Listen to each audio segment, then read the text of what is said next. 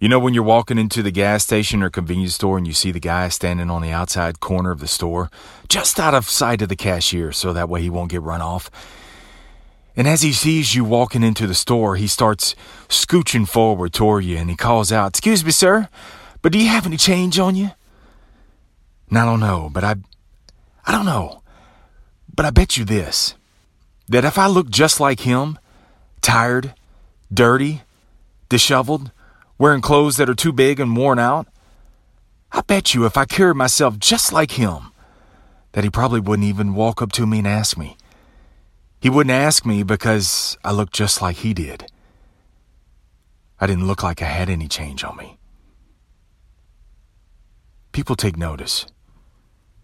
People take notice and watch you in ways that you never would even think. Hell, some people, they, they watch you on social. Some people have a profile, a social media profile, just to troll other people's lives from a distance, just to have something to talk about, just to watch you fall. Others watch you from a distance physically. And like the man on the outside corner of the store, when they see you, they're wondering, I wonder if they have any change. See if you look just like them. You're complaining about the present administration. You're always waiting for someone to bail you out. You're waiting for someone to give you a permission, to give you a handout.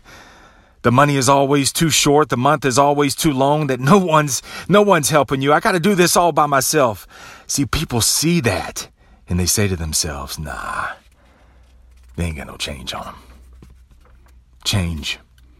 Your change Real change. It's not done by posting it on social media. It's not, it's not done by, it's not had by running around broadcasting to anyone who half-ass would pay attention to you. Your change is just by fucking deciding and then doing. It's the early mornings and late nights. Not telling anybody anything. It's saying no when your emotions are screaming, yes, just this once. It's, it's learning while others are laying on the couch.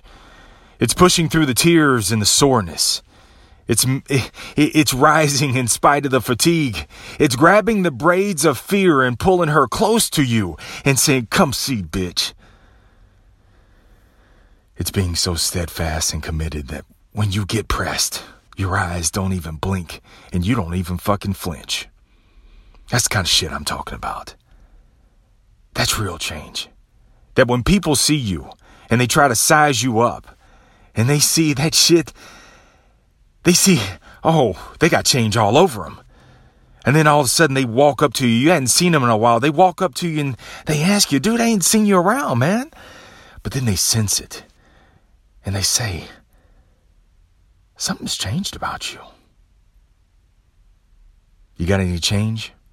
Fucking right I do. I got plenty of change. Why don't you? I'll see you next time in the sales life.